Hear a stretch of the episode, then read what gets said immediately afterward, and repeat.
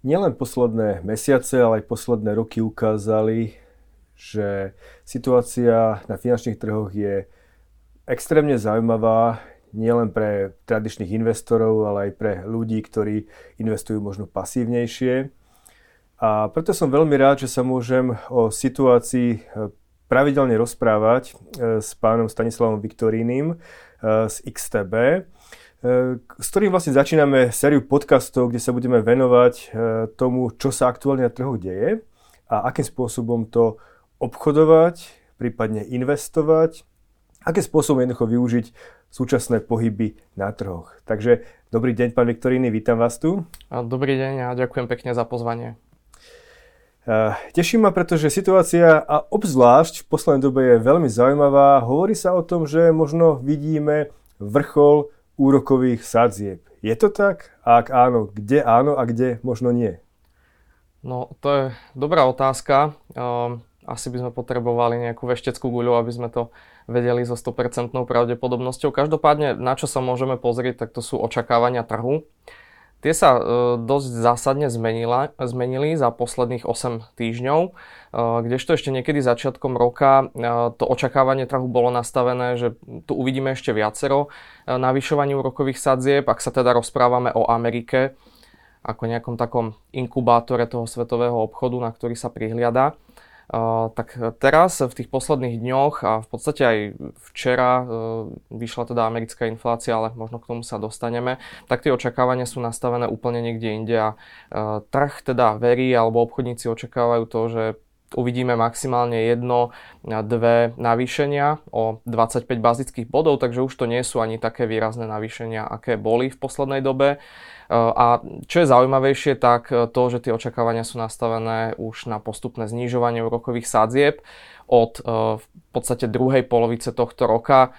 Ku príkladu uvediem, aktuálne sa nachádzame v pásme v hrubom okolo 5%. E, budúci rok v lete, teda leto 2024, tie očakávania sú nastavené, že sa budeme pohybovať medzi 2,5 až 3%, e, čo by samozrejme zo sebou prinieslo nový vietor eh, v rámci nejakého ekonomického oživenia a uvoľnenia atmosféry napríklad pri eh, rizikových aktívach. Ja to vnímam ako pomerne veľký súboj medzi tým, čo si myslí trh a stále čo tvrdí americká centrálna banka Fed, pretože podľa nich nejaké rýchle znižovanie sadzieb nehrozí. Keď sa môžete postaviť na stranu niekoho, čo si myslíte, má trh pravdu, alebo má pravdu centrálna banka, alebo uvidíme niečo medzi tým? Stále, stále na tom trhu je to tak, ako vravíte o tej rozpoltenej osobnosti. Niekedy je tá diskrepancia medzi tými dvoma polmi väčšia, niekedy menšia. Myslím si, že teraz to možno aj vnímame z toho hľadiska, že na trhu je viacero rizikových faktorov. Na druhej strane e, za posledné mesiace musíme uznať to, že jednotlivé aj tie nejaké prediktívne indikátory naznačujú fakt tú kontrakciu ekonomiky a e, spomalenie. E, ja osobne z terajšieho hľadiska, čo, čo vidím, tak e, do trhu zatiaľ si myslím, že nevstúpi ďalšie nejaké riziko, aspoň z tých informácií, ktoré momentálne máme. E, avšak e, zase nezastával by som sa úplne toho, že Fed pôjde v tej, v tej svojej politike. Videli sme už niekoľko uhnutí Fedu za tie posledné roky, takže tiež by som na to nedával úplne ruku do ohňa. Hej, takže takto by som to asi nejak zhrnul. Stále je tu viacero rizik a jedno, jedno, jedno z tých rizik, na ktoré upozorňuje aj Medzinárodný menový fond, je e, slabý bankový sektor, respektíve rizika v bankovom sektore.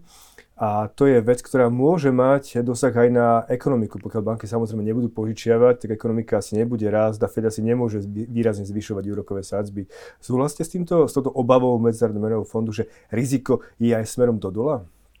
Určite áno, veď e, on aj samotný Fed a jeho predstavitelia sa v posledných týždňoch vyjadrovali, že teda ak nastane alebo sa objaví, čo je len nejaký náznak e, nejakého systémového rizika e, vo finančnom systéme, tak Fed bude v podstate ak to povieme takto nejak ľudovo, dotovať e, tieto, tieto problémy alebo tieto systémové rizika. Takže e, to trh zase vyhodnotil a, a v poslednej dobe sme tam videli aj veľkú dynamiku. Najprv e, to boli krachy tých nejakých middle class bank v USA, banka SVB napríklad, o nej sa veľa vravelo za poslednú dobu. A Videli sme, že FED, FED tam promptne zareagoval, aj keď e, nie každý to úplne nazýva nejakým kvantitatívnym uvoľňovaním. Ja tu nad tým nejdem špekulovať, ale jednoducho do trhu sa pustila ďalšia likvidita, ktorá e, tu s nami je a premietne sa do, do ďalších nejakých ekonomických vplyvov. Ehm, ja si, ja si osobne myslím, že mm, tie rizika by tu mohli byť a veľmi taká zaujímavá myšlienka ešte, ktorú som čítal včera v jednom článku, je práve aj situácia napríklad ehm, v rámci bankových požičiek v USA a komerčných nehnuteľností. Ehm, po covide predsa sa tá doba trošičku zmenila. Viacero mm, firiem má možnosť ľudí posielať na home office. Nie sú potrebné napríklad už až také veľké kancelárske priestory, ak to tak, ak to tak zjednoduším. A, a v, rám, v rámci toho je tu aj obava e, tá, že v podstate veľká časť, e, ja myslím, že tam bolo spomínané až 1,5 bilióna dolárov, e, bude v podstate tá fixná sadzba v USA bude expirovať v roku 2025. Ak si to premietneme do týchto zvýšených úrokových sadzieb, kde je nutné povedať, že Fed navyšoval sadzby najrychlejšie v histórii, takže bol to fakt taký kreditný šok, e, či už teda pre bežného spotrebiteľa, ktorý napríklad uvažoval nad kúpou nehnuteľnosti, alebo aj nad firmou, ktorá rozmýšľala nad rozšírením svojej, svojho podnikania alebo nejakej výroby. Tak e, ak, by, ak sa vrátim k tomu, ak by, ak by ten, ten kredit alebo jeho, jeho fixná sadzba expirovala v roku 2025, a bolo by to tak, ako to Fed tvrdí, že tie vyššie úrokové sadzby tu s nami budú dlhšie, tak sa objavuje ďalšie a nejaké nové riziko v tomto sektore hej, a v tomto segmente. A je nutné podotknúť, že aj ak sa pozrieme na USA, tak e, za posledné roky tu máme historický nárast voľných komerčných priestorov. Hej. Je to zase spôsobené aj tou zmenou povedzme tých e, pracovných režimov na nejaký hybridný režim e, alebo úplný home office v niektorých prípadoch. Ale opäť je to jedna ako časť tej skladačky, ale zase vidíme, že objavuje sa tu už nejaké to ale, e, ktoré si myslím, že vníma aj Fed, keď my sa tu o ňom rozprávame, tak oni si to tam veľmi dobre uvedomujú a môže to priniesť e, ďalšie, ďalšie nejaké riziko, ktoré ich pritlačí k tomu, aby tú menovú politiku uvoľnili. E, je tomu mesiac, ako sa objavili problémy s americkými regionálnymi bankami a kulminovali práve zlúčením Credit Suisse z UBS. Otázkou je, máme problémy v bankovom sektore za nami? Alebo sa ešte môžu potenciálne objaviť? Ak áno alebo nie, ako ich zobchodovať? Poďme k tej možno praktickej potom otázke. Čo s bankami? Môžu ich ľudia, ktorí si myslia, že tá cena pokrosa príliš dole nakúpiť? Alebo tí, ktorí si myslia, že ešte pôjde dole predať? Ako sa to dá robiť? Tak určite, ak by eh, sa bankový sektor dostal do problémov, tak myslím si, že v dnešnej dobe je, a vždy to, travím, vždy to vravím, teda je, je dobre staviť na na osvedčených koňov, ktorí z hry len tak nevypadnú, takže určite ak niekto chce e, obchodovať a videli sme, že v podstate týkalo sa to celkovo celosvetového bankového sektoru, tie, tie výplachy e, boli najvýraznejšie, napríklad e, Bank of America, tá stratila myslím, že aj dvojcifernú sumu v percentách za tie posledné týždne, takže to, to riziko tu je zase ak sa pozrieme na nacenenie aktív a na trh ako taký, tak e, to vyzerá, že Fed všetko zažehnal, že všetko je rúžové, všetko je v poriadku. Myslím, že včera sme dokonca na S&P 500 atakovali e, aj tohto ročné maxima, aj nejaké lokálne maxima okolo 4200 bodov, aj keď potom tesne teda po tých dátach e, tento, tento index vyklesal. Ale ak sa vrátim k tomu bankovému sektoru, tak e, ako by som to obchodoval, záleží, aké sú moje skúsenosti ako obchodníka ak mám aký taký prehľad a viem, čo mám v bankovom sektore analyzovať, tak uh, určite nebraniť sa tomu zobchodovať uh, banky aj v rámci Európskej únie. V rámci Ameriky tie najväčšie pozíciu si udržal veľmi dobre napríklad JP Morgan. Uh, jeho akcie myslím, že sa obchodujú bez nejakých výraznejších poklesov. Napríklad to, čo sa udialo za tie posledné týždne, ako som spomínal, zasiahlo hlavne Bank of America, City. To boli aj obavy z toho, že koľko aktív a nejakých derivátov majú vlastne tieto banky investované do tých problémových schém alebo do tých nejakých rizikovejších schém. Ak som začiatočník, a napríklad e, neviem, čo by som v tom bankovom sektore mal hľadať, analyzovať, ako vyhľadávať banku, tak si to viem zjednodušiť tým, že si vyberiem jednoducho ETF na bankový sektor, e, ktorý mi v podstate zhrania viacero bank a ja tým pádom nakúpim e, viacero malých tranží ako keby v každej banke. Takže nekúpim jednu akciu banky Citibank napríklad, ale nakúpim si ETF, ktoré zahrňa povedzme 10, 15, 20 veľkých bank a to viem rozdeliť napríklad aj na základe nejakej zemepisnej polohy. Hej, teda môže to byť bankový sektor v rámci Európskej únie, e, v rámci Ameriky alebo globálne. Hej. Takže u nás v XTB napríklad e, máme aktuálne v ponuke, myslím, že tá ponuka sa aktualizovala teraz pred pár dňami 441 ETF-iek, takže určite tá ponuka je široká nielen v tomto sektore. A keby som nechcel iba investovať, ale chcel by som viac špekulovať s nejakou pákou, e, je možné ísť aj do nejakého derivátu, ktorý mi ponúkne práve väčšie riziko? Určite tých možností je veľa. E, my máme v ponuke niečo cez 5400 inštrumentov. Aktuálne sú to, sú to rôzne formy, e, či už teda derivátov formou CFD, kde teda napríklad, ak by sme sa rozprávali o tých akciách, tak je Európskou komisiou nastavené pravidlo maximálne využite páky 1 k 5. To znamená, že mne stačí eh, z tej eh, tranže, ktorú idem obchodovať, alebo z toho obchodu, ktorý idem obchodovať ako zabezpeka u brokera jedna petina. Hej, každopádne musím povedať, že toto so sebou prináša uh, určite vyššie riziko, než ak si klasicky nakupujem akciu vo fyzickej podobe ale opäť e, na druhej strane je tu potom aj e, vyšší potenciál toho zisku. Hej. Takže tá páka jednak 5 zjednodušene znamená to, že e, ja potrebujem jednu petinu toho obchodu ako zábezpeku, tzv. maržu, aby ten obchod mohol byť uzatvorený.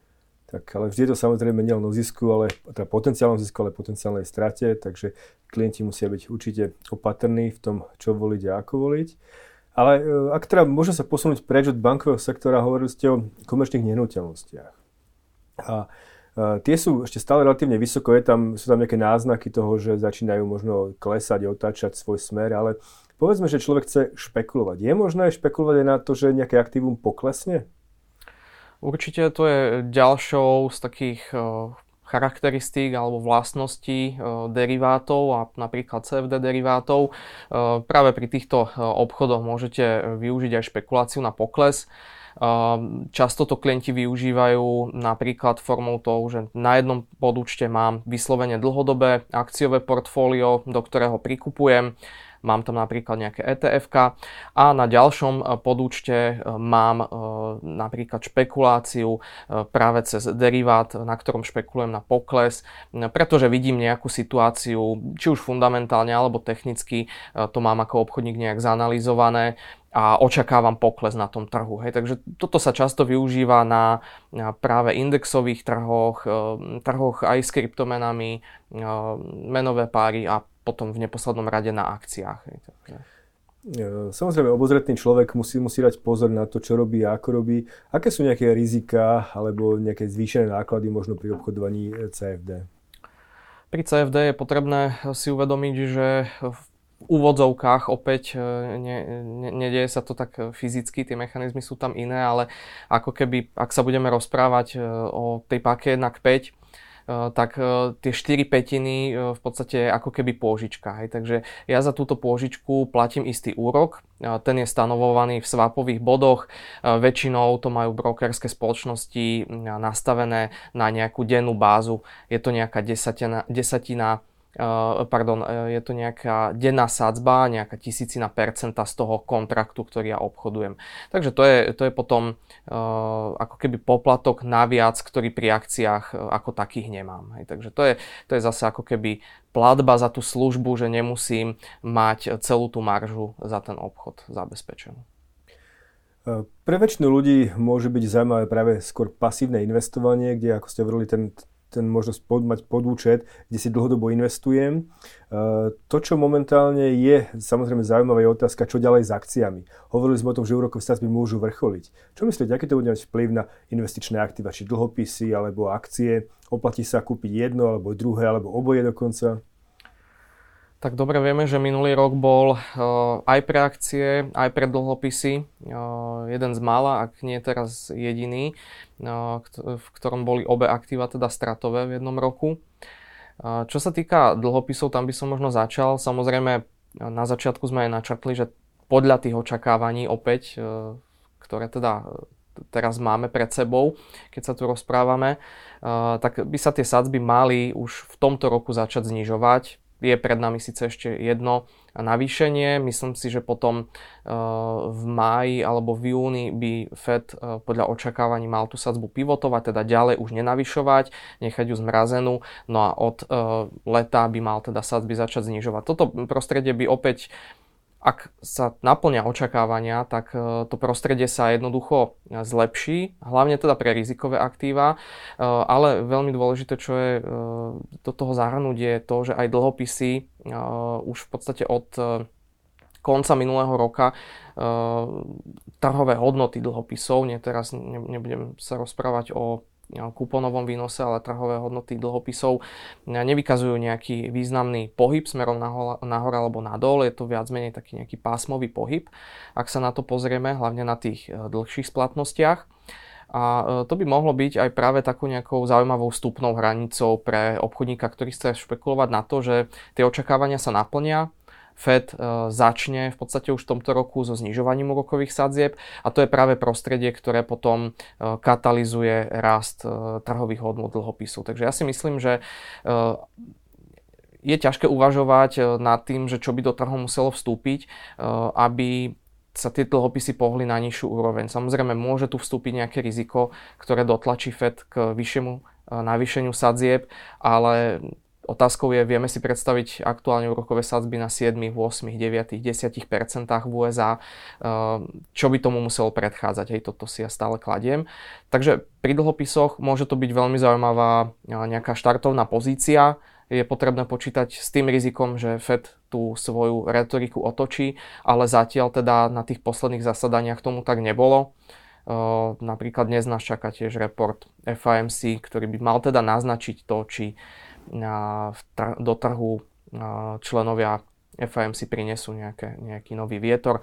A v podstate to platí pre akcie. Tam sme videli už zaujímavý taký takú rastovú rally, uh, taký uptrend už začiatkom roka. Trošičku to prekazili, uh, prekazila tá kríza v tom bankovom sektore. Uh, tu sa podarilo zažehnať a ako som spomínal, S&P 500, v podstate jeden z tých hlavných amerických indexov včera atakoval tohto ročné aj lokálne maxima na 4200 bodoch, takže zatiaľ, zatiaľ ťažko hodnotiť, že či je tu niečo, čo by mohlo tu čo, čo by mohlo v podstate tú, tú, tú klímu alebo ten sentiment zmeniť. E, mali sme tu čísla inflácie e, nedávno, tuším deň alebo dva je tomu. E, tá inflácia, ako, ako ju hodnotíte vy? No hodnotím kladne to, že e, klesla. Myslím si, že to sú najnižšie medziročné e, úrovne od maja 2021 alebo zhruba od leta 2021.